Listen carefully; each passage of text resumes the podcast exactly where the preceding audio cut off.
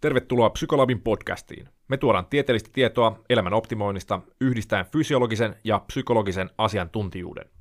Ja podcastia vetämässä minä, Tapio Tulenheimo, sekä äsken puhunut Julius Granlund. Koulutukselta me ollaan kummatkin liikuntabiologian maistereita ja kohta myös psykologeja. Meidän blogi ja lisää tietoa meistä löytyy osoitteesta psykolab.fi. Instagramissa meitä voi seurata nimellä Psykolab. Ja tämän kerran jaksossa käsitellään tärkeää ja mielenkiintoista aihetta, eli stressiä. Keskitytään nimenomaan siihen, miten me voidaan vaikuttaa stressiin ja sekä miten ajatusmallit on tähän yhteydessä. Ja aihetta käsitellään psykologian tohtorin, neuropsykologian erikoispsykologin Laura Sokan kanssa. Laura on tehnyt väitöskirjansa uupumuksen aivovasteisiin liittyen, tehnyt myös potilastyötä erikoissairaanhoidossa yksityispuolella pidempään ja nykyään toimii yrittäjänä ja käy esimerkiksi luennoimassa yrityksille liittyen esimerkiksi siihen, että miten stressiin kannattaa suhtautua. Lauran blogi ja lisää tietoa Laurasta löytyy osoitteesta atenta.fi. Tervetuloa Laura ja kiitos kun pääsit mukaan. Kiitos kutsusta. Kiva olla täällä teidän kanssa. Loistavaa. Mennään jälleen kerran suoraan asiaan. Eli mitä me tiedetään stressistä? Me tiedetään itse asiassa stressistä tosi paljon. Sitä on tutkittu vuosikymmeniä. Stressitutkimuksen isä on ehkä sellainen Hans Selye, joka, joka on aikanaan lähtenyt ihan laboratoriossa stressireaktiota tutkimaan ja siitä sitten myöhemmin on lähtenyt niin kuin valtavia äh, vyöryjä stressitutkimusta äh, niin eläinkokeissa, laboratorioissa kuin sitten ihmisilläkin. Ja, ja tota, tutkimustieto on, on niin kuin näyttää sitä, että, että stressi vaikuttaa ihan todella moneen asiaan meidän elämässä.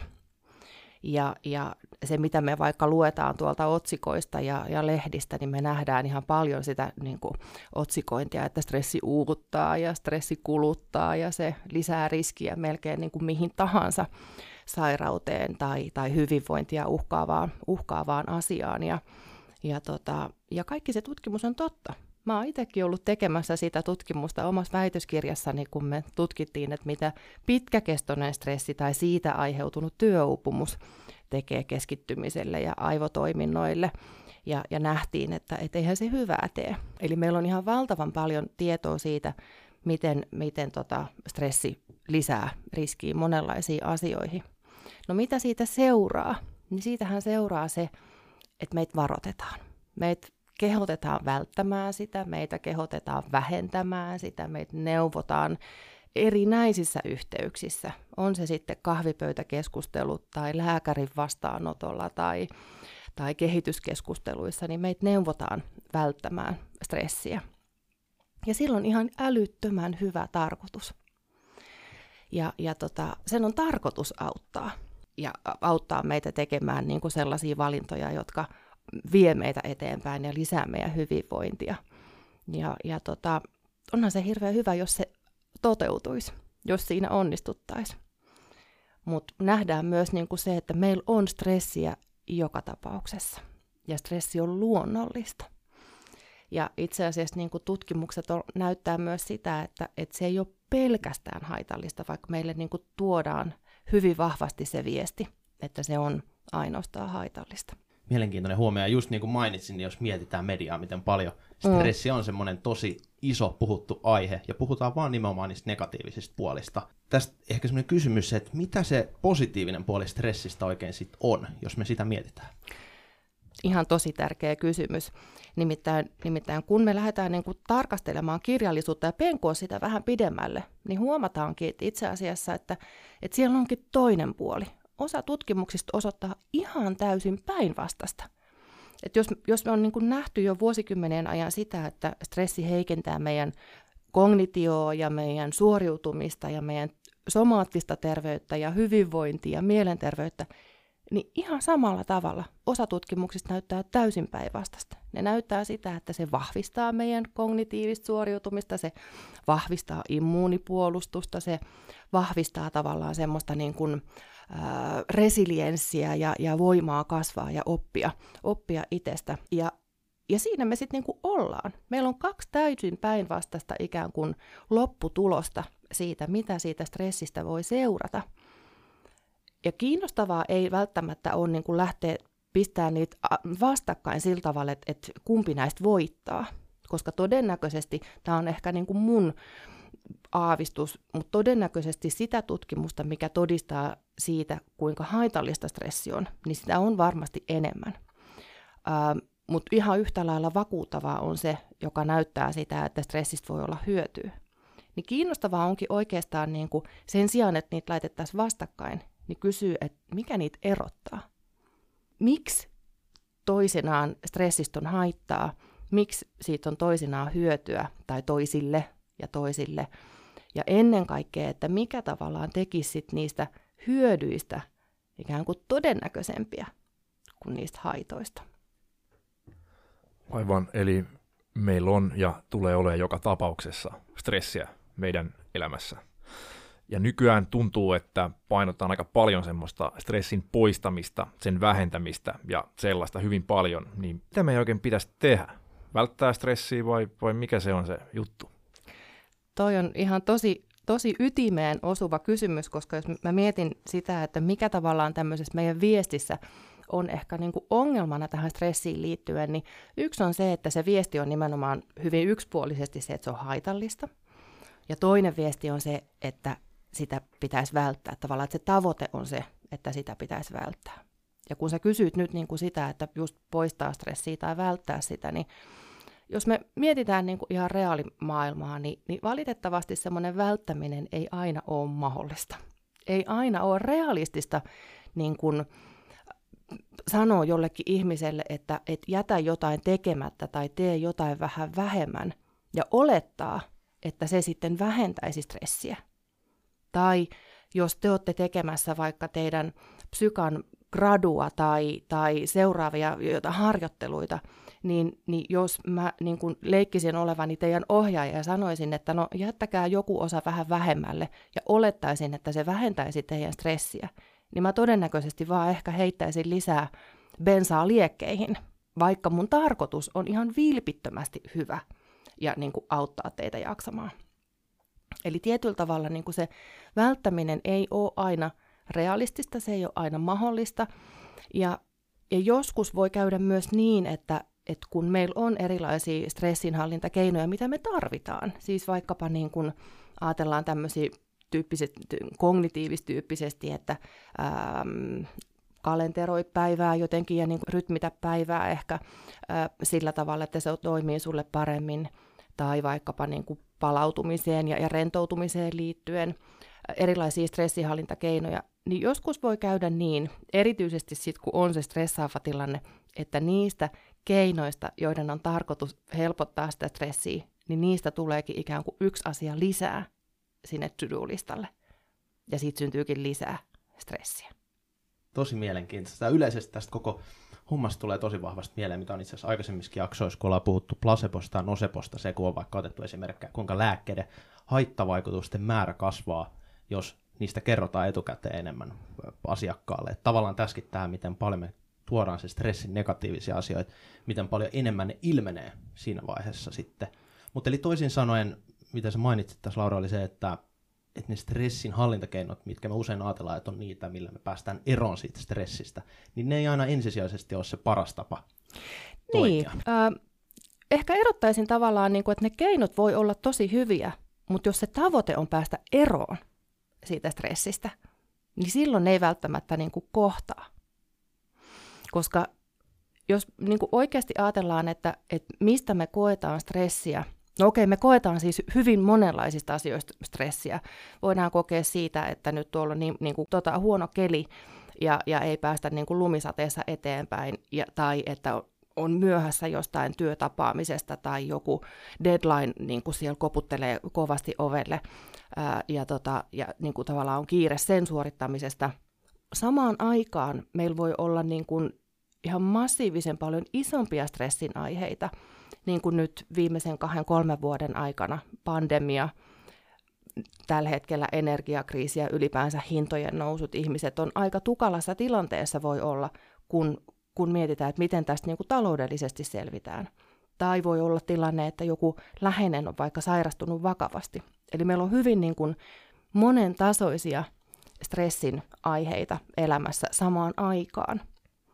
Et enemmänkin niin, että pyrkimys olisi vähentää sitä stressiä, niin, niin ajattelisin niin, että paljon hyödyllisempää on se tarkastella, että mikä mun suhde on stressiin. Miten mä siihen suhtaudun. Koska käytännössä, kun me koetaan stressiä, niin me koetaan sitä vain niistä asioista, joista me itse välitetään, jotka on meille merkityksellisiä, jotka jollain tavalla osuu johonkin, mikä on meille arvokasta tai tärkeää. Mä oon käyttänyt tästä vähän sellaista niin kuin esimerkkilausetta monessa koulutuksessa, että saisi vähän tarkemmin kiinni niin kuin siitä, että, että tota, miksi me koetaan vain asioita, niin kuin stressiä vain asioista, joista, joista me itse välitetään. Ja se lause voisi mennä vaikka sillä tavalla, että, että tota, mä käytän nyt itseäni esimerkkinä, että, tota, että Lauran työkyky on vaarassa. Sellaisenaan se ei välttämättä ole, niin kuin, se on vain lause muiden joukossa, ellei olisi kyse sit siitä, että, tota, että sä oot Lauran esihenkilö, tai sä oot Lauran puoliso, tai sä oot itse Laura. Eli joku asia siinä, mitä, mistä sä sitä stressiä koet, niin osuu äh, sulle tärkeisiin asioihin. Ja siksi, kun kääntää sitä siihen kysymykseen, että pitäisikö sitä välttää, niin jos tavoitteena on välttää sitä, niin käykö itse asiassa niin, että rupeekin myös samalla etäännyttämään itseään niistä asioista, jotka ihan oikeasti on sulle tärkeitä. Aivan, eli se stressi kohdistuu johonkin tämmöiseen itselle tärkeään asiaan, ja siten se on hyvin tämmöinen kontekstiriippuvainen ja myöskin subjektiivinen, etenkin tämmöinen psykologinen stressitekijä. Jos puhutaan näistä tavallaan stressitekijöistä, ärsykkeistä, miksi halutaankaan niitä sanoa, niin onko sillä kuinka paljon eroa puhutaanko me fyysisistä, vaikka tämmöisestä liikunnasta tai jostain vastaavasta, tai sitten tämmöisestä psykologisesta stressistä, eli joku tämmöinen vaikkapa odotettu tilanne, mikä voi stressaa, joku deadline tai vastaava. Onko ne, onko ne sama asia, fyysinen, psyykkinen stressi? Mm, mä ajattelisin, että nyt me mennään enemmän niin kuin sin, sinne suuntaan vähän syvemmälle, että miten me nähdään, että stressin luonne on, minkälainen se stressin luonne on. Nähdäänkö me, että stressi on luonteeltaan vain haitallista, vai nähdäänkö me, että se on luonteeltaan monimutkainen, että siitä on sekä haittaa että hyötyä. Et tietyllä tavalla, että se niin kun, ei sinänsä, että liittyykö se johonkin fyysiseen stressin aiheuttajan tai psyykkiseen stressin aiheuttajan, vaan nimenomaan, että minkälaisena sä ylipäänsä koet. Koeksä, että stressi on luonteeltaan sellaista niin kuin negatiivista ja, ja siitä seuraa haittaa ja siksi sitä olisi hyvä välttää, vai koeksä, että sen on luonteeltaan niin kuin myönteistä ja, ja sen on tarkoitus auttaa sua kasvamaan tai sen on tarkoitus tehostaa sun oppimista tai suoriutumista ja siksi sitä olisi hyvä käyttää hyödyksi. Lyhyesti mekanismina stressihän on siis käytännössä johonkin tulkittuun tai johonkin fyysiseen vasteeseen meidän elimistön reaktio, joka sitten käynnistää tämmöisen HPA-akselin ja SAM-akselin, josta erittyy adrenalinia ja kortisolia, stressihormoneja, ja sitten vaikuttaa tietyllä tavalla elimistön soluihin. Niin, mutta nyt kun me palataan siihen ajatusmalliin, ajatustapaan stressistä, niin kuinka paljon me voidaan vaikuttaa? Kuinka paljon me voidaan hyödyntää sitä ihan vaan muuttamalla meidän ajatustapaa? No tämä on just se kysymys, mitä itse asiassa tuolla ää, Stanfordissa tai aikaisemmin jo tuolla Yaleissa lähdettiin tutkimaan, ja tällä hetkellä Stanfordissa työskentelee sellainen psykologian professori kuin Alia Crum, joka lähti nimenomaan laittaa tiedettä tämän taakse. Hän lähti kysyä, että onko sillä väliä, miten me ajatellaan stressistä, onko sillä väliä, miten me ajatellaan liikunnasta, onko sillä väliä, miten me ajatellaan terveellisestä syömisestä, tai onko sillä väliä, miten me ajatellaan vaikkapa tästä pandemiasta. Ja hän tosiaan niissä omissa tutkimuksissaan on osoittanut sen, että sillä todella on väliä.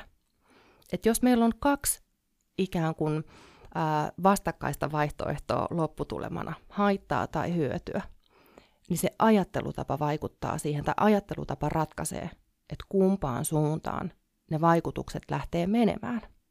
Ja se on ollut niin kuin mulle itselleni ihan todella hämmentävän ja niin kuin hämmentävää lukea sellaista tutkimusta, joka todella haastaa mun omaa ajattelua – ylipäänsä stressistä sen jälkeen, kun mä oon vastikään tehnyt niin kuin väitöskirjan siitä aiheesta, kuinka haitallista se on, niin sitten yhtäkkiä rupeakin niin kuin järisemään ympärillä, että hetkinen, mitä tässä on semmoista, mitä mä en ole aikaisemmin nähnyt. Aivan, joo, ja just Alia Crum, josta mainitsit, ja tutustuttu kanssa hänen, hänen työhönsä, ja tosi mielenkiintoisia nämä tutkimukset, missä esimerkiksi toiselle ryhmälle on esitetty informaatio tai videota, missä stressin hyvistä puolista puhutaan, että se tehostaa sitä omaa kognitiivista suoriutumista vaikka, ja toiselle ryhmälle taas, että sit on haittaa. Ja sitten huomataan, että tämä ryhmä, joka saa näitä positiivisia uutisia, niin pystyy suoriutumaan paljon paremmin siinä Just näin. stressin jälkeen. Et se on tosi mielenkiintoinen kyllä, miten vahva se ilmiö siellä taustalla on. Just näin. Ja mä luulen, että me puhutaan nyt samasta tutkimuksesta, uh, joka on tehty vuonna 2009.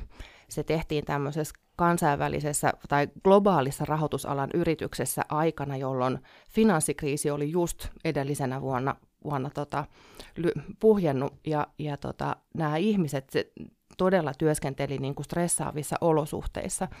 Ja se, mikä näissä Gramin tutkimuksissa on nimenomaan mun mielestä ainutlaatuista on, että hän ei tee mitään niin kuin laboratoriotutkimuksia, vaan hän vie sen tutkimusasetelman sinne oikeaan elämään.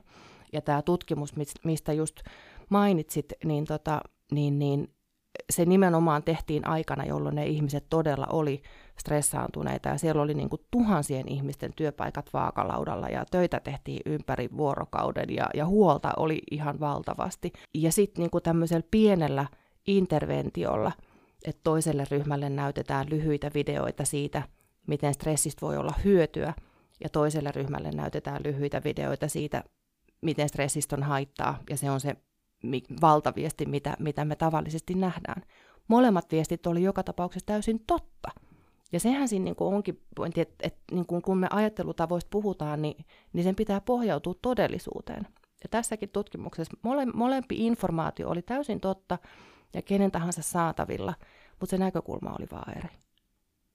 Ja sitten näin niin kuin muutamien videoiden näkemisen jälkeen – ja kun kuukauden kuluttua tutkijat tuli takaisin, niin he huomasivat niin tämmöisiä dramaattisia eroja siinä, miten ihmiset siinä stressaavassa olot, niin kuin siinä tilanteessa pystyi kuitenkin niin kuin suoriutumaan paremmin ja he kommunikoivat siellä toistensa kanssa paremmin ja he olivat sitoutuneempia ja heillä oli myös ikään kuin vähemmän tämmöisiä ihan perinteisiä niin kuin fysiologisia stressioireita, niin kuin vähemmän päänsärkyjä tai, tai että he nukku paremmin. Ja, ja se, mikä siinä siinä tutkimuksessa oli niin kuin mun mielestä niin kuin tärkeä viesti oli se, että ne ihmiset ei ollut niin kuin yhtään vähemmän stressaantuneita kuin kukaan muukaan siellä yrityksessä, mutta he koki ja näki sen oman stressinsä täysin uudella tavalla.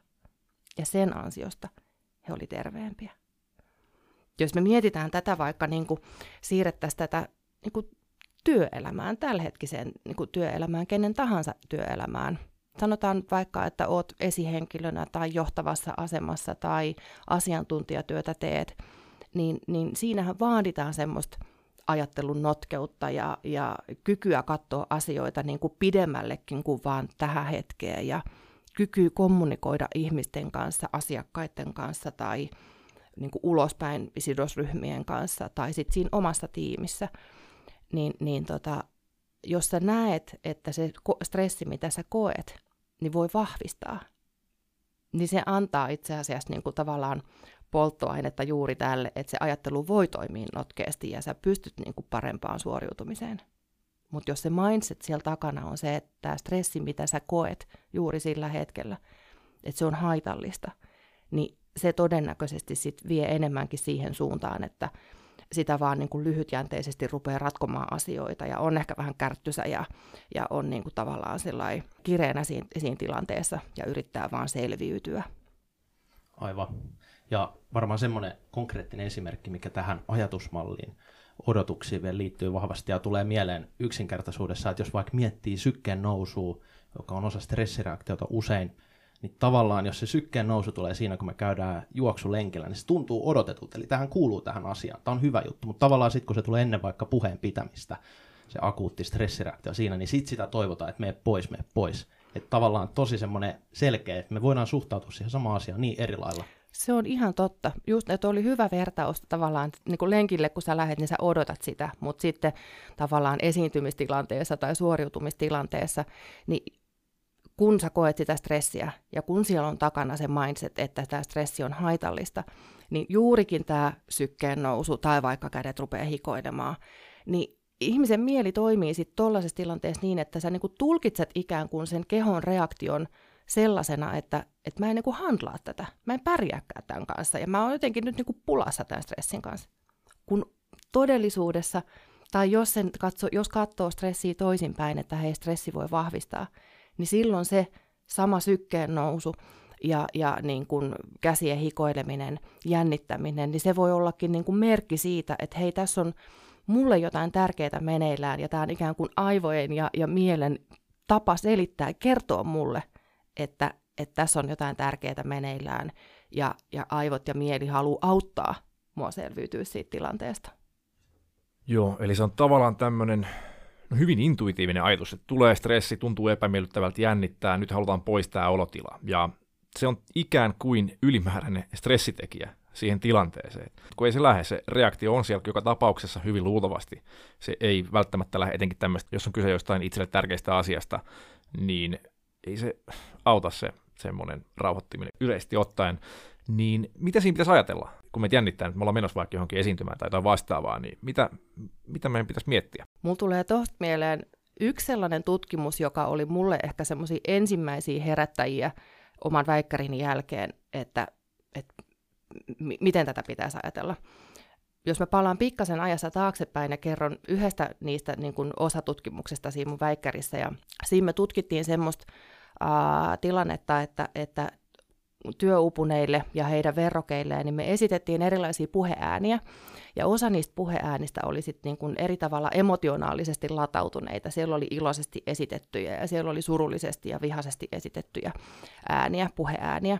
Ja he ei pitänyt reagoida niihin mitenkään, ihan vaan antaa mennä. No mitä kävi? Niin me huomattiin, että ne työssä uupuneet, jo ihan siis lievästikin työssä uupuneet, niin, niin, niin kun reagoi niihin negatiivisesti esitettyihin ääniin huomattavasti nopeammin kuin sitten taas niihin myönteisesti esitettyihin ääniin. Ja vastaavasti myös ne myönteiset äänet jäi niin kuin ikään kuin tavallaan niihin reagoitiin vähän viiveellä verrattuna muihin. No, joku vuosi ää, sen mun oma väikkärin jälkeen, niin mä törmäsin semmoiseen tutkimustulokseen, missä oli hyvin sam- samansuuntainen ää, tulos. Siinä oli ihmiset asetettu niin kuin vartavasten tämmöiseen stressaavaan tilanteeseen – ja, ja toiselle ryhmälle sanottiin, että, että paras tapa, miten sä suoriudut tässä stressaavassa tilanteessa on se, että kun sä koet sitä stressiä ja jännitystä, niin on välittämättä siitä. Työnnä se pois. Koitat vaan niin kuin tavallaan rauhoittua ja, ja, ja tota, älä välitä siitä stressistä. No nämä ihmiset, niin, niin niillä havaittiin ihan samanlainen tulos kuin siinä meillä työupuneilla, että he reagoi huomattavasti voimakkaammin kaikkeen negatiiviseen ympärillään. No sitten oli toinen ryhmä siinä samassa, samanlaisessa stressitilanteessa, kokeellisessa tilanteessa. Ja tota, heille taas sitten sanottiin, että hei, se stressi, mitä sun kehossa nyt syntyy, niin sen on tarkoitus auttaa sua. Sen on tarkoitus selvi, niin kuin auttaa sua selviytyä tästä tilanteesta ja se on sulle voimavara. No mitä huomattiin? Nämä ihmiset ei ollut niin kuin lähimaillakaan huomanneet mitään negatiivista ympärillään vaan päinvastoin niin kuin he näki ikään kuin myönteistä ja semmoista kannustavaa palautetta ympärillään. Tosi mielenkiintoista. Eli se positiivinen ajatus ohjaa myös tämmöiseen positiivisempaan suuntaan, ja taas se negatiivinen on tavallaan tämmöinen ihan ylimääräinen asia, mikä luodaan omilla ajatuksilla siihen johonkin, joka haittaa suoritusta hyvin luultavasti. Just näin, just näin. Ja tietyllä tavalla, että ei tarvi olla ikään kuin jommassa kummassa ääripäässä, että ikään kuin, niin kuin stressi olisi ainoastaan ja, ja niin kuin pelkästään haitallista tai stressi olisi yhtäkkiä ainoastaan niin kuin myönteistä, vaan, vaan tärkeämpää onkin ehkä, niin kuin, että tunnistaa, että ne molemmat on totta. Ja sitten lähtee ikään kuin valitsemaan sitä omaa ajatusmaailmaansa sinne suuntaan, josta sulla, sulle on enemmän apua. Joo, ja jos palataan tähän tavallaan yleiseen ajatusmalliin stressistä, eli mun käsittääkseni se on hyvin negatiivinen, että se ajatellaan haitallisena. Tietenkin, kun koko ajan kerrotaan, että se on haitallista ja niin sitten meillä on jotain ryhmiä, tai ry, ainakin ryhmä, jossa ajatellaan vähän päinvastoin, eli on huomattu erikoisjoukkojen sotilailla, että siellä suhtaudutaan yleisesti stressiin niin, että se on vahvistava asia. Ja no, näissä joukoissa siinä ympäristössä on hyvin tämmöinen äärimmäinen fyysinen ja yleisesti myös psyykkinen, varsinkin operaatioissa äärimmäinen psyykkinen stressi läsnä. Mutta siellä kuitenkin suoriudutaan aika hyvin, voi olla jotain ylikuormitusta myöskin niissä ympäristöissä, mutta joka tapauksessa verrattuna miten se nyt sanoisi, tavalliseen elämään, niin kuormitus on hyvin paljon korkeampaa, mutta silti pärjätään ja kehitytään, niin onko jotain, miten me saadaan suhtauduttu myös itse tällainen yleisesti siihen stressiin niin, että onko se vaan, että nyt mä muutan mun ajatuksia, että nyt mä ajattelen, että stressi on positiivista ja se on sillä selvä, vai miten se tapahtuu? Joo, eli miten tätä ajatustapaa sitten niinku muutetaan sinne myönteiseen suuntaan. Uh, Tämä samainen tutkimusryhmä siellä Stanfordissa on, on lähtenyt te- kehittää siihen ja validoimaan siihen semmoisen menetelmän, jota mä sitten myös omassa työssäni yrityksissä kouluttaessani niin vien eteenpäin. Ja siinä on äh, niin kuin ikään kuin voisi lyhyesti sanoa niin kuin kolme, kolme vaihetta. Eka vaihe on se, että et tunnista se ylipäänsä, että mikä sulle aiheuttaa stressiä, miten sä siihen reagoit. Toinen vaihe on se, että no ota se vastaan. No nyt kun vuosikymmeniä on niin kuin opetettu siitä, että pääse siitä eroon ja, ja yritä välttää sitä, niin nyt joku tuleekin ja sanoo, että hei, ota se vastaan. Miksi ihmeessä? Mik, miksi ihmeessä sitä niin kuin haluaisi ottaa vastaan riitaa puolison kanssa tai, tai erimielisyyksiä esihenkilön kanssa tai, tai jotain muuta? Mutta se oikeastaan niin kuin palaa siihen tosiasiaan, että me stressataan vain niistä asioista, joista me välitetään. Ja kolmas vaihe on sitten ottaa se käyttöön.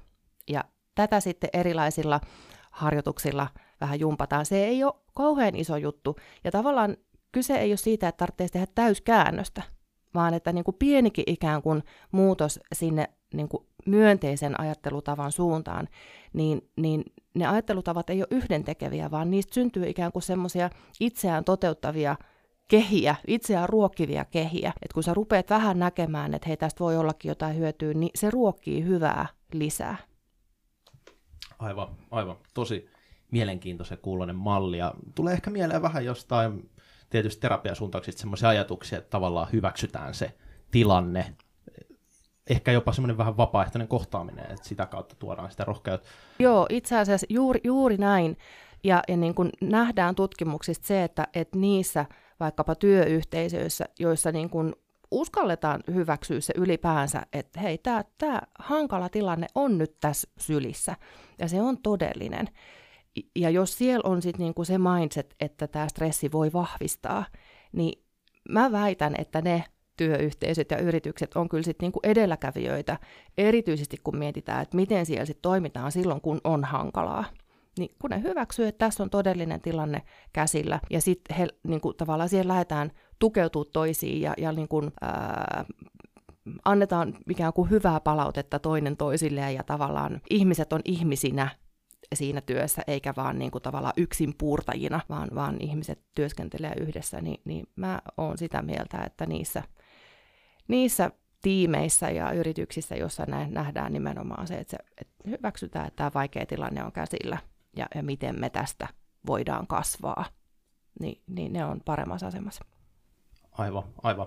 Ja mitä näistä just tuli mieleen ja puhuttiin erikoisjoukkojen sotilaista ja näin poispäin, että tavallaan just se ympäristö on myös tosi kannustava, että siellä on semmoinen tietynlainen asenne ympärillä.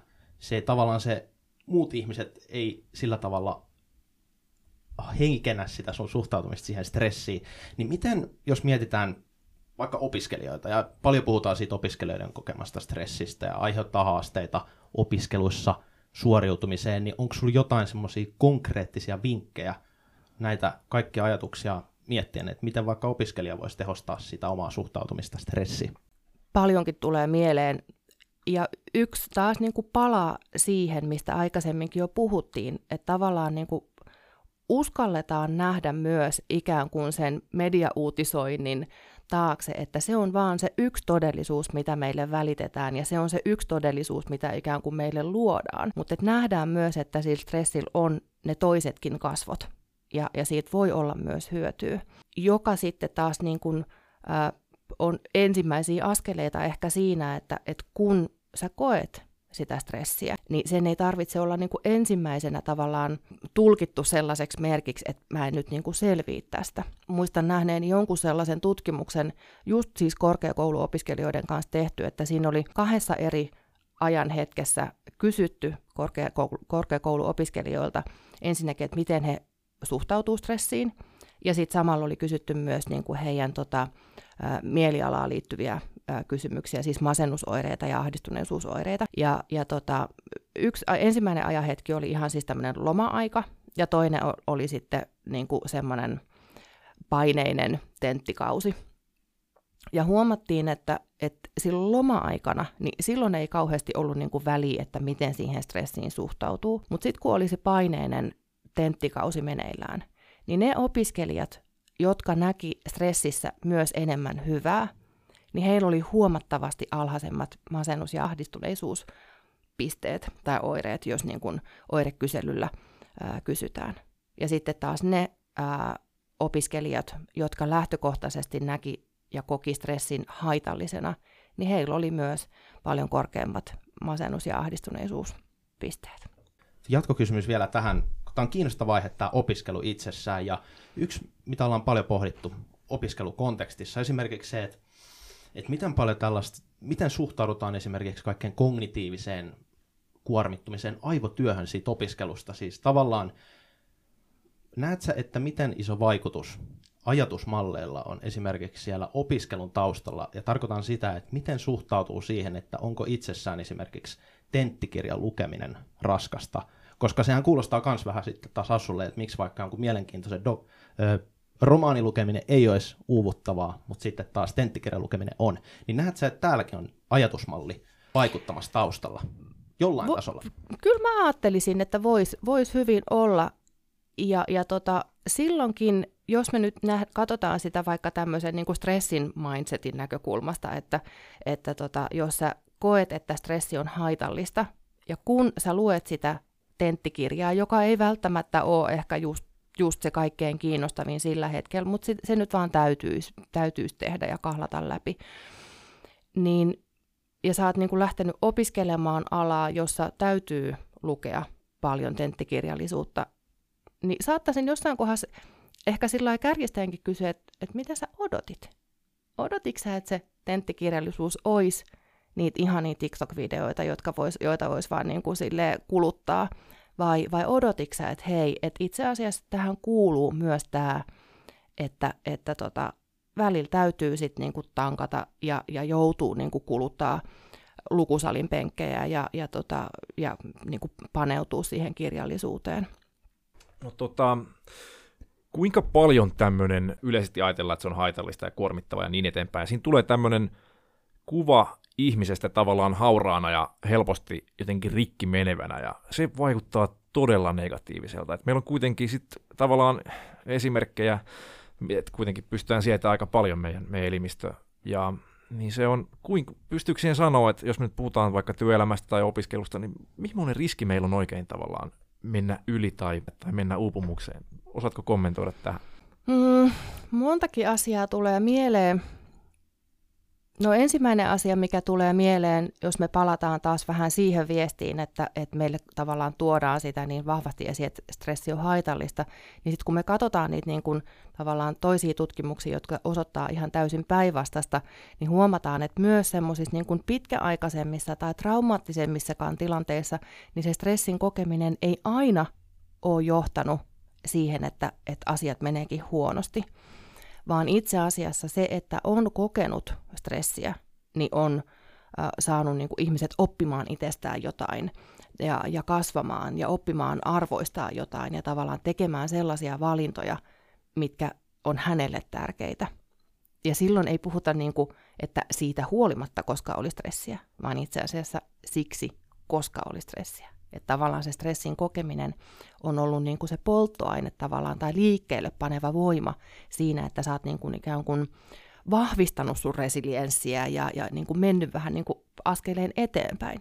Ja sitten seuraavan kerran, kun tulee se stressaava vaihe tai tilanne, niin sä ootkin niin kuin parempi siinä stressin kokemisessa. Ja tässä kohdassa itse asiassa musta on tärkeää ää, sanoa myös ääneen se ja huomioida se, että se, että ajattelee, että stressi voi vahvistaa, niin se ei tarkoita sitä, että se stressin aiheuttaja itsessään olisi hyvä asia.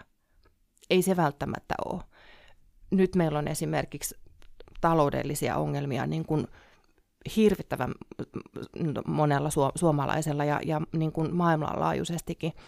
Ää, tai että jos itse sairastuu vakavasti tai läheinen sairastuu vakavasti tai, tai tulee työkyvyttömäksi, niin se ei ole hyvä asia.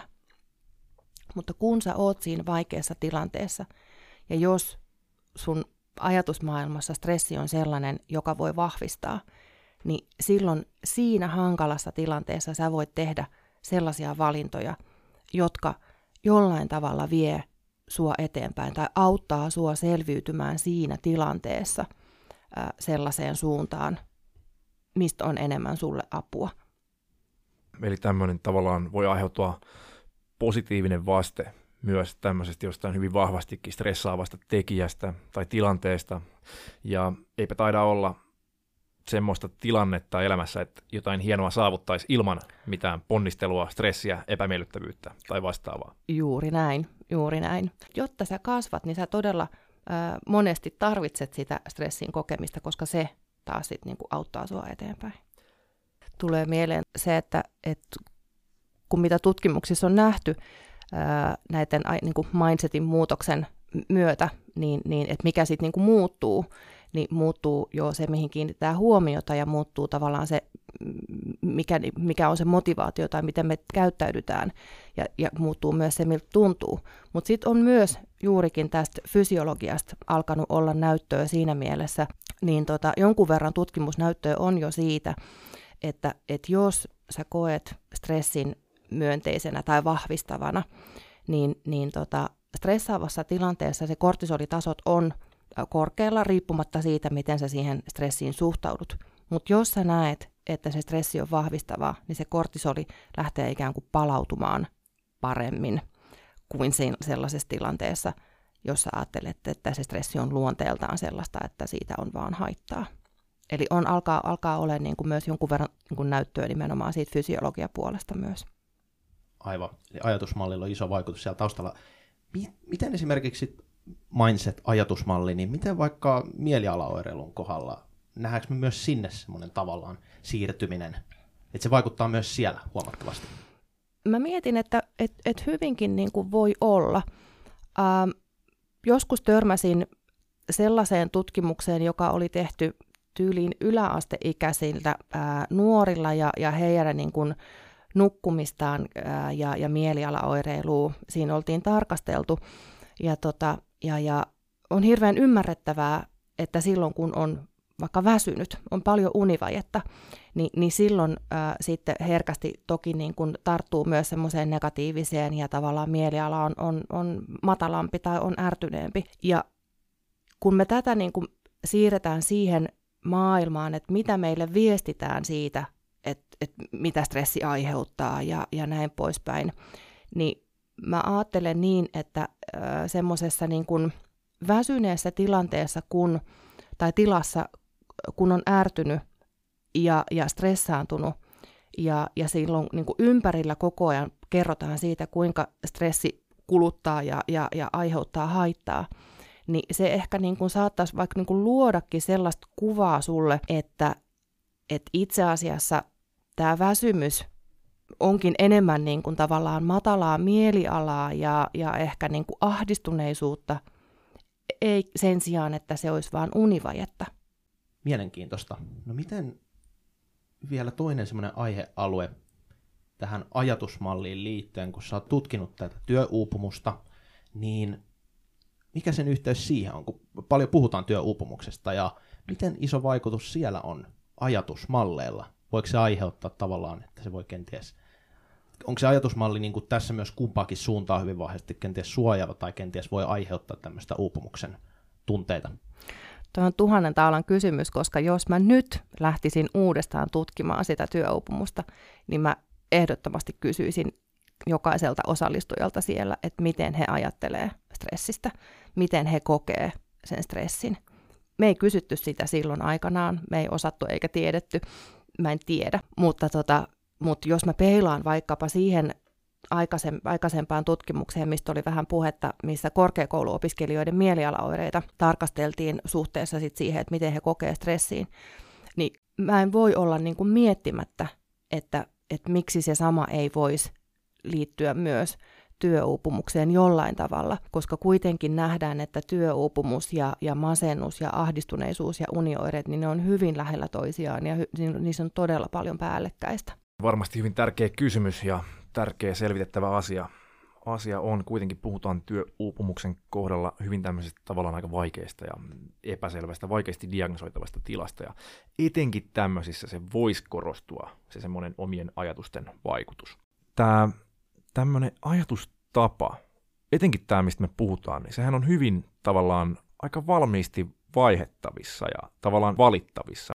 Tuli vaan mieleen toi yhdestä kirjasta, missä oli psykiatri keskitysleirillä, äh, ihmisyyden rajoilla on sen nimi, että teki siellä erilaisia havaintoja, niin siinäkin hän sanoi, että, että se on, niin kuin, ihminen voi aina päättää, miten suhtautuu näihin asioihin, ja se nyt sieltä teki semmoisen havainnon, että se oli hyvin vahva rooli sillä ajatusmallille, että mitä ajattelee, että voiko selviytyä, onko mitään syytä selviytyä, ja niin eteenpäin. Niin. Joo, ihan samaa olisin niin kuin sanonut, että, että siinäkin tilanteessa, jos on oikeasti vaikeassa tilanteessa, mainitsit keskitysleirin, voiko sen hankalammassa tilanteessa ihminen joutuu olemaan, niin siinäkin tilanteessa, jos ihminen jaksaisi ikään kuin uskoa siihen, että mä edelleen jatkan niiden valintojen tekemistä, mä edelleen jatkan sitä, että miten mä aion tähän tilanteeseen suhtautua. Jos mä en voi ja kun mä en voi vaikuttaa siihen tilanteeseen, niin miten mä voin vaikuttaa siihen, miten mä itse siihen suhtaudun, miten mä itse siinä toimin ja koen, miten, mitä mä koen. Aivan, ja suhtautumisesta puheen ollen, jos me nyt puhutaan vaikkapa, ei tietenkään mitenkään vähättelevästi, mutta keskustelun kannalta opiskelusta, se on tällainen ulkopäin katsottua hyvin kevyttä toimintaa. Me luetaan kirjaa, siinä on se varsinainen stressi aiheutuu ehkä jostain tämmöisestä deadlineista tai vastaavasta, mutta se itse kirjan lukeminen ei fysiologisesti kovin kuormittavaa.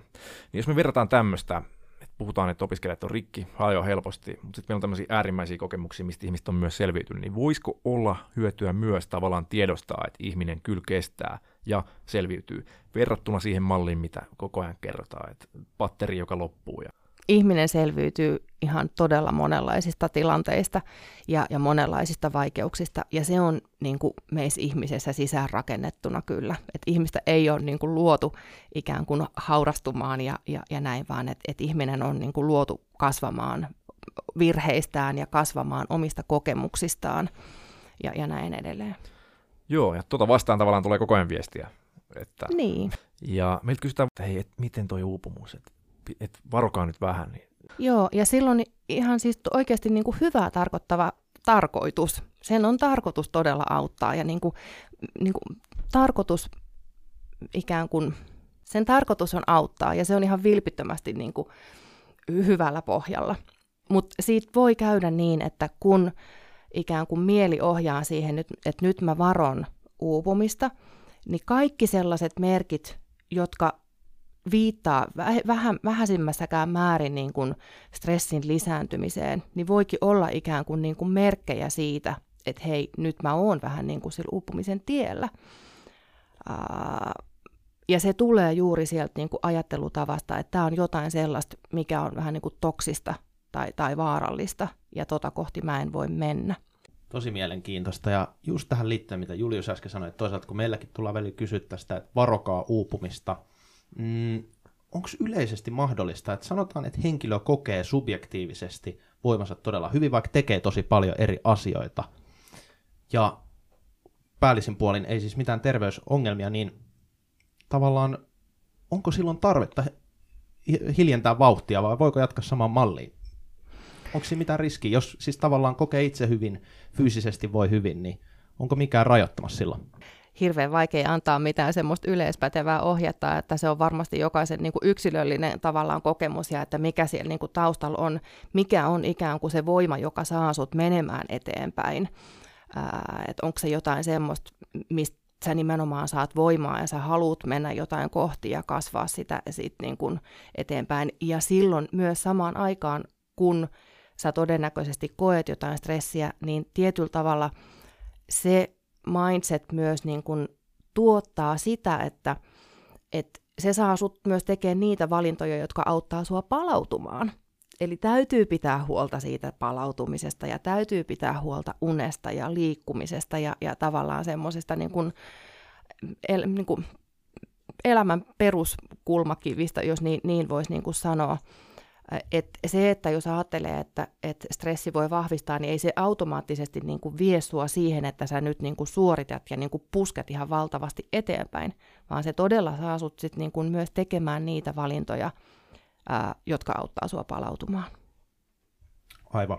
Eli toisin sanoen se ei ole ihan niin mustavalkoista, että jos joku henkilö tekee tosi paljon, niin se olisi haitallista sille henkilölle. Tai ei, ei välttämättä. Just näin. Ei. Toisaalta sitten joku voi kokea kovaakin subjektiivista stressiä tai pienestäkin, että se on tosi yksilöllistä. Juuri näin. Ja tämä onkin niinku tosi kiehtovaa, että et miksi yksi uupuu samassa lähtötilanteessa ja toinen kokee sen niinku voimavarana. Kyllä, tavallaanhan psykologinen stressi on hyvin subjektiivista. Että se Kyllä. voi paisua ihan tosi pienestäkin asiasta, ja sitten taas tämmöinen äärimmäinenkin ei välttämättä ole mitenkään uuvuttavaa. Yksi asia, mikä tuli mieleen tämmöisestä työpsykologian tutkimuksesta, niin yleensä puhutaan voimavaroista, ja etenkin voimavaroista huolehtimisesta. Ja no on pakko kysyä, että, tai itse sana voimavara kuulostaa vähän oudolta, kun eihän me tiedetä, että joku varsinainen asia loppuisi meidän elimistöstä, tai tämmöistä näyttöä ei oikein voi, voi sanoa, että olisi. Että ihminen olisi tämmöinen patteri ja joku tämmöinen substanssi loppuu elimistöstä. Niin mistä me puhutaan, kun me puhutaan voimavaroista? Onko se hyödyllinen itsessään sana tai käsite, voimavara, että me ajatellaan, että meillä on jonkin näköinen varasto resursseja, joka sitten kuluu? Niin, toikin on jännä kysymys, että tavallaan miten, miten sä niin kuin ymmärrät sanan voimavara että onko se semmoinen vara, joka kuluu, vai onko se itse asiassa semmoinen, joka kasvaa matkan varrella tavallaan, että kun kokemuksia tulee reppuun lisää ja, ja sinne tulee niitä hyviä kokemuksia, mutta sinne tulee myös niitä, niitä, niitä tota, niin kuin, äh, hankal, hankaliikin kokemuksia, niin sittenkin kun sulla on niitä hankalia kokemuksia, niin pystyykö sä sieltä ammentamaan jotain, joka sitten taas seuraavassa tilanteessa, kun tulee niitä hankalia kokemuksia, niin auttaa sua selviytyä niistä tilanteista. Tämä on mielenkiintoista sanaleikkiä, että, että mikä mitäkin tarkoittaa. Mutta tuosta itse asiassa tuli mieleen, kun puhuit siitä, niin kuin siitä subjektiivisuudesta, niin se on juurikin näin. Ja, ja, ja tavallaan sitä itse asiassa tämä niin kuin mindset-ajatus ylipäänsä on, että no, jos lähtisi vaikka suomentaa, että mitä mindset tarkoittaa, niin se voisi olla niin kuin tapaa ajatella tai tapaa suhtautua. Mutta se on vähän niin kuin vielä enemmän ja tavallaan semmoinen niin kuin mielen oletusasetus siitä, että miten, miten asiat menee tai miten sä odotat, että asiat menee. Ja me tarvitaan niitä ajattelutapoja just sen takia niin kuin tavallaan semmoisina yksinkertaistuksina, että, että tämä maailma todella on paljon subjektiivisempi kuin mitä sit ajatellaan sen olevan. Että tota, et tulee mieleen niin kuin, ää, tilanne, jossa, jossa tota, olin, olin luennolla ja luennoitsija kertoi jotain ja, ja minä ymmärsin sen yhdellä tavalla ja, ja kollega ihan toisella tavalla ja sitten vaan niin kuin ihmeteltiin, että hei, me oltiin molemmat täsmälleen samassa tilanteessa, mutta me kumpikin kuultiin ne hänen objektiivisesti lausumansa sanat vähän eri tavalla. Aivan, aivan.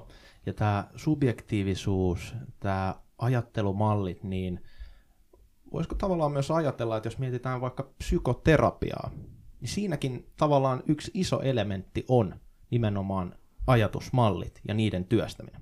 Kyllä, joo.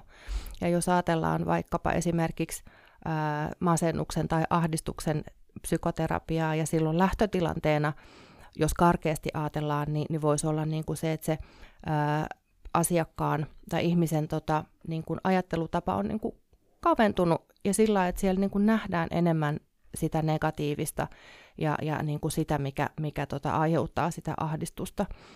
Ää, ja psykoterapiassa yksi tavoite on juuri se, että ikään kuin sitä ää, niin kuin, tavallaan näkökulmaa laajennetaan niin, että sinne niin kuin niiden kapeiden ja, ja niin kuin ehkä haitallisten ajatusten rinnalle tulee myös vähän vaihtoehtoisia ajatuksia, ää, jotka sitten niin kuin, tavalla, jotka auttaa näkemään, että hei, että et tämä haitallinenkin ajatus täällä on olemassa, mutta sille rinnalle on olemassa myös vaihtoehtoja.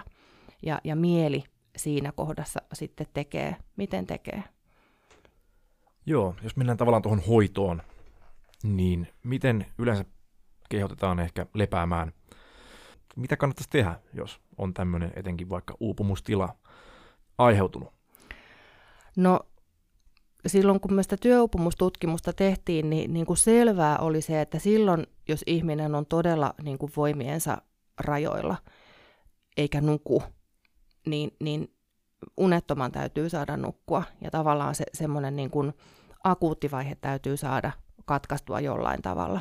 Mutta sitten, että missä kohdassa ikään kuin, niin kuin lisätä sitä sellaista toiminnallisuutta sinne ää, ja toimijuutta sinne omaan arkeen, niin, niin tota, sekin on varmasti hyvin yksilöllistä, mutta mut lähtökohtaisesti voisi ajatella, että kyllä se semmoinen niin kuin toiminta, on se sitten työtä tai, tai, tai jotain muuta, ää, niin, niin kuin tukee sitä palautumista enemmän kuin sit se, että, että niin kuin pitkällä tähtäimellä jäisi vaan kotiin.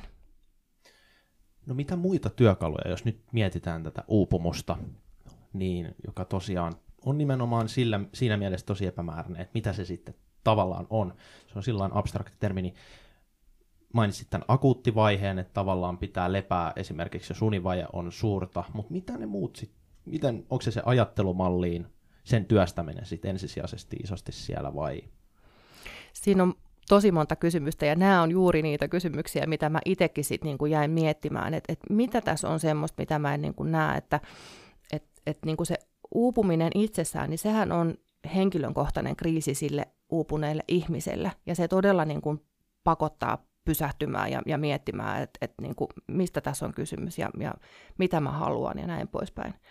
Yhtä lailla se on niin kuin tavallaan kärsimys myös sille, tai sille työnantajalle, joka menettää sitten niin kuin, ää, tota, ää, menetettyä työpanosta ja, ja näin poispäin. Et molemmat kärsii. Ja sitten jos nyt niin kuin tavallaan tullaan näihin myöhempiin tutkimuksiin tästä niin kuin ajattelutapojen vaikutuksesta, niin se yhtälö menee aina niin, että siellä on sekä se, mitä se tilanne itsessään on, on se sitten työ tai, tai opiskelu, mitä se sitten ikinä on, tai vaikka liikunta, ja se, miten sä siihen suhtaudut. Eli tietyllä tavalla ää, pelkällä ajatteluvoimalla ei mikään työolosuhde muutu paremmaksi. Sillain, niin kuin, tai, tai pelkällä ajatteluvoimalla mikään ää, sohvalla lepäileminen ei muutu liikunnaksi, vaan että siellä on aina se niin kuin pohjalla myös se, että mitä se itse tilanne ja niin kuin tapahtuma on tai, tai, tai konteksti on. Ja jos ajattelee vaikka niin, että ää, ihminen haluaa tehdä töitään mahdollisimman hyvin, mutta jos ne työn rakenteet tai työn olosuhteet on ikään kuin kouluarvosanalla vaan kutosen tai seiskan luokkaa, niin onko siinä niin kuin mahdollistakaan edes tehdä työtään ysin tai kympin arvoisesti? Eli se yhtälö, tavallaan lopputulema siitä, mikä se tulee olemaan se koettu kuormitus, on se itse kuorman määrä plus suhtautuminen on yhtä kuin se, mitä siitä tulee kuormitusta meille. Joo, tai ei välttämättä edes kuorman määrä, vaan nimenomaan se kuorma, mitä se sitten ikinä onkaan. On se sitten työkonteksti tai, tai ää, tota, stressaava tilanne tai se stressin aiheuttaja. Et jos mietitään vaikka niin kuin sitä tutkimusta, josta, josta tota aikaisemmin puhuttiin, tämä tämmöinen rahoitusalalla tehty stressitutkimus, niin, niin se stressin määrä sinänsä ei ollut se selittävä tekijä, vaan se stressaava tilanne oli kaikille sama. Ja sitten siihen, siihen yhdistettiin niin kuin ne ajattelutavat. Ja siitä syntyi sitten lopputulos. Et aina ei ole kyse välttämättä siitä stressin määrästä, vaan nimenomaan siitä stressin aiheuttajasta. Mielenkiintoista. Miten me voitas nyt lähteä tätä viestiä viemään eteenpäin tai poistamaan sitä haitallista viestiä, kun tällä hetkellä se tulee tavallaan sellainen ylimääräinen stressitekijä sen viestin kautta, vaikka se on sinänsä itsessään hyvinkin hyvän tahtoista ja sellaista, mutta se on tavallaan ikävää, että hyvän tahtoisella viestillä voidaan nähdä haittaa. Miten, miten sitä pitäisi viestiä? Onko, pitääkö meidän poistaa, että me ei lueta niitä juttuja? Tai... yksi podcast kerrallaan, yksi juttu kerrallaan eteenpäin ja tavallaan tuoda sitä niin kuin toistakin puolta esiin. Ja nimenomaan sitä puolta, että sillä stressillä on mole, niin kuin silloin kahdet kasvot. Ja, ja tota, että et siitä on sekä haittaa että hyötyä, mutta riippuen siitä, miten sä siihen suhtaudut, niin tavallaan todennäköisyydet kasvaa, kumpaan suuntaan sitten kasvaakaan. Mutta yksi lehtiartikkeli, yksi linkkaripostaus, yksi podcast-lähetys kerrallaan. Miten se tavallaan, me tiedetään, että silloin niitä negatiivisia vaikutuksia kuitenkin tällainen fysiologian tasolla, niin mitä jos nyt on joku tosi pitkä stressivaihe elämässä, niin voidaanko me sitten välttyä niiltä negatiivisilta vaikutuksilta vai jos saat kiinni, että mitä me, sitä varmaan jossain tasossa pitää kuitenkin myös pyrkiä minimoimaan. Joo, siis tavoitan hyvinkin, niin kuin, että siinä hankalassa tilanteessa, niin, niin, tota, niin että voinko mä välttyä näiltä negatiivisilta vaikutuksilta. Eihän sitä voi niin kuin kukaan sanoa, että voi tai ei voi välttyä. Mutta voisiko sen ajatella niin, että ää, siinä hankalassa tilanteessa, jos jää siihen tavallaan syvään juurtuneeseen ää, ajattelutapaan, mille on siis oikeasti hyvä syy, koska meidät on niin kuin tavallaan kuorutettu sillä, sillä viestillä, niin, niin, tota, niin jos siihen jää siihen ajattelutapaan, niin auttaako se sua? Nimenomaan, eli taas se ajatusmalli, että sillä voidaan ainakin myös tämmöisessä pitkittyneessä stressitilassa, jos on vaikka joku vähän vaikeampi elämänjakso, niin se ajatusmalli, niin sillä pystyy kuitenkin tavallaan vähentämään sen stressivaikutuksia ainakin. Niin, vähentämään huolta siitä sun omasta stressistä. Ja tietyllä tavalla niin kun, ö, ja se ajattelumalli ei ehkä tee sun elämästä yhtään niin kun vähempi stressistä, mutta se tuo siihen enemmän merkitystä lisää. Sitten vielä loppuun muutama kuuntelijakysymys. Ensimmäinen kuuluu, miten auttaa ystävää, joka kertoo olevansa todella stressaantunut? Voisin kysyä vaikka ensiksi, että mistä sä oot stressaantunut? Eli tavallaan niin kuin auttaa häntä nimeämään sen, että mikä häntä stressaa, koska ihan jo se tunnistaminen on ihan älyttömän tärkeä. Ja, ja, ja niin kuin siinä kohdassa vielä jopa niin, että niin kuin mikä just nyt on se semmoinen ajankohtainen asia, mikä stressaa. Koska siihen on paljon helpompi tarttua, kun se on joku konkreettinen ja se on joku semmoinen, mikä on just nyt käsillä. Eikä semmoinen niin kuin maailmoja syleilevä kaikki stressaa, vaan että mikä just nyt. Ja sen jälkeen voisi kysyä vaikka, että no, miten sä suhtaudut siihen? Aivan, ja sitä kautta lähtee. Niin, sitä kautta lähtee, niin, joo, joo. just niin. Okei, okay, tosi hyvä. Tota, no, seuraava kysymys sitten. Tähän itse asiassa vähän tulikin jo äsken vastausta, mutta otetaan vielä. Eli onko pitkittynyt stressi aina pahasta vai voiko siihen jotenkin vaikuttaa, jos siis tätä stressitekijää ei voi juuri tällä elämänjaksolla poistaa? Se on ihan äärimmäisen tärkeä kysymys. Ja, ja juuri toi, että kun sä et voi, jos sä et voi poistaa sitä stressitekijää, niin musta olisi hirveän lohdutonta myös ajatella, että nyt, koska tämä on tässä mulla määräämättömän ajan käsillä tämä tekijä, niin tästä, jos, jos se ajatus olisi sellainen, että, että tota, tästä seuraa vääjäämättä jotain haittaa, jotain huonoa, niin se olisi aika lohdutonta. Vaan että siinäkin vaikeassa tilanteessa, niin sä voit aina valita, miten sä siihen suhtaudut. Ja minkälaisen niin kuin, merkityksen sä siinä itsellesi näet siinä tilanteessa. Miten sä voit yrittää kasvaa siitä tilanteesta, mitä se kertoo sulle sun omista arvoista – mikä sulle on tärkeää elämässä. Sitten miten meidän kannattaa reagoida, kun joku kehottaa välttämään uupumusta? Siihen voisi reagoida vaikka sillä tavalla, että, että sen tarkoitus on auttaa, mutta ää, jos yrittää välttää uupumusta tietämättä, mitä se edes niin kuin oikein on, niin voiko se ehkä kääntyä jopa itseään vastaan se hyvää tarkoittava neuvo. Et enemmänkin sit niin, kuin niin että, että tota, mikä tässä hetkessä, tässä vaikeassa tilanteessa, tässä stressaavassa tilanteessa on semmoista, mikä jollain tavalla osuu mun arvoihin, mikä tässä on mulle tärkeää, ja lähtee tavallaan muuttaa sitä omaa suhtautumista siihen stressiin. sen sijaan, että niin kuin yrittää välttää jotain sellaista, josta sä et oikeasti tiedä, mitä sä oot välttämässä. Selvä. Ja tuohon vastaukseen onkin hyvä kiteyttää tämän, tämän jakson sanoma. Ja tosi mielenkiintoista asiaa kaikin puolin. Paljon taas tuli uutta. Erittäin paljon kiitoksia Laura, että pääsit vieraksi. Ihana oli olla täällä teidän vieraana. Kiitos. Kiitos.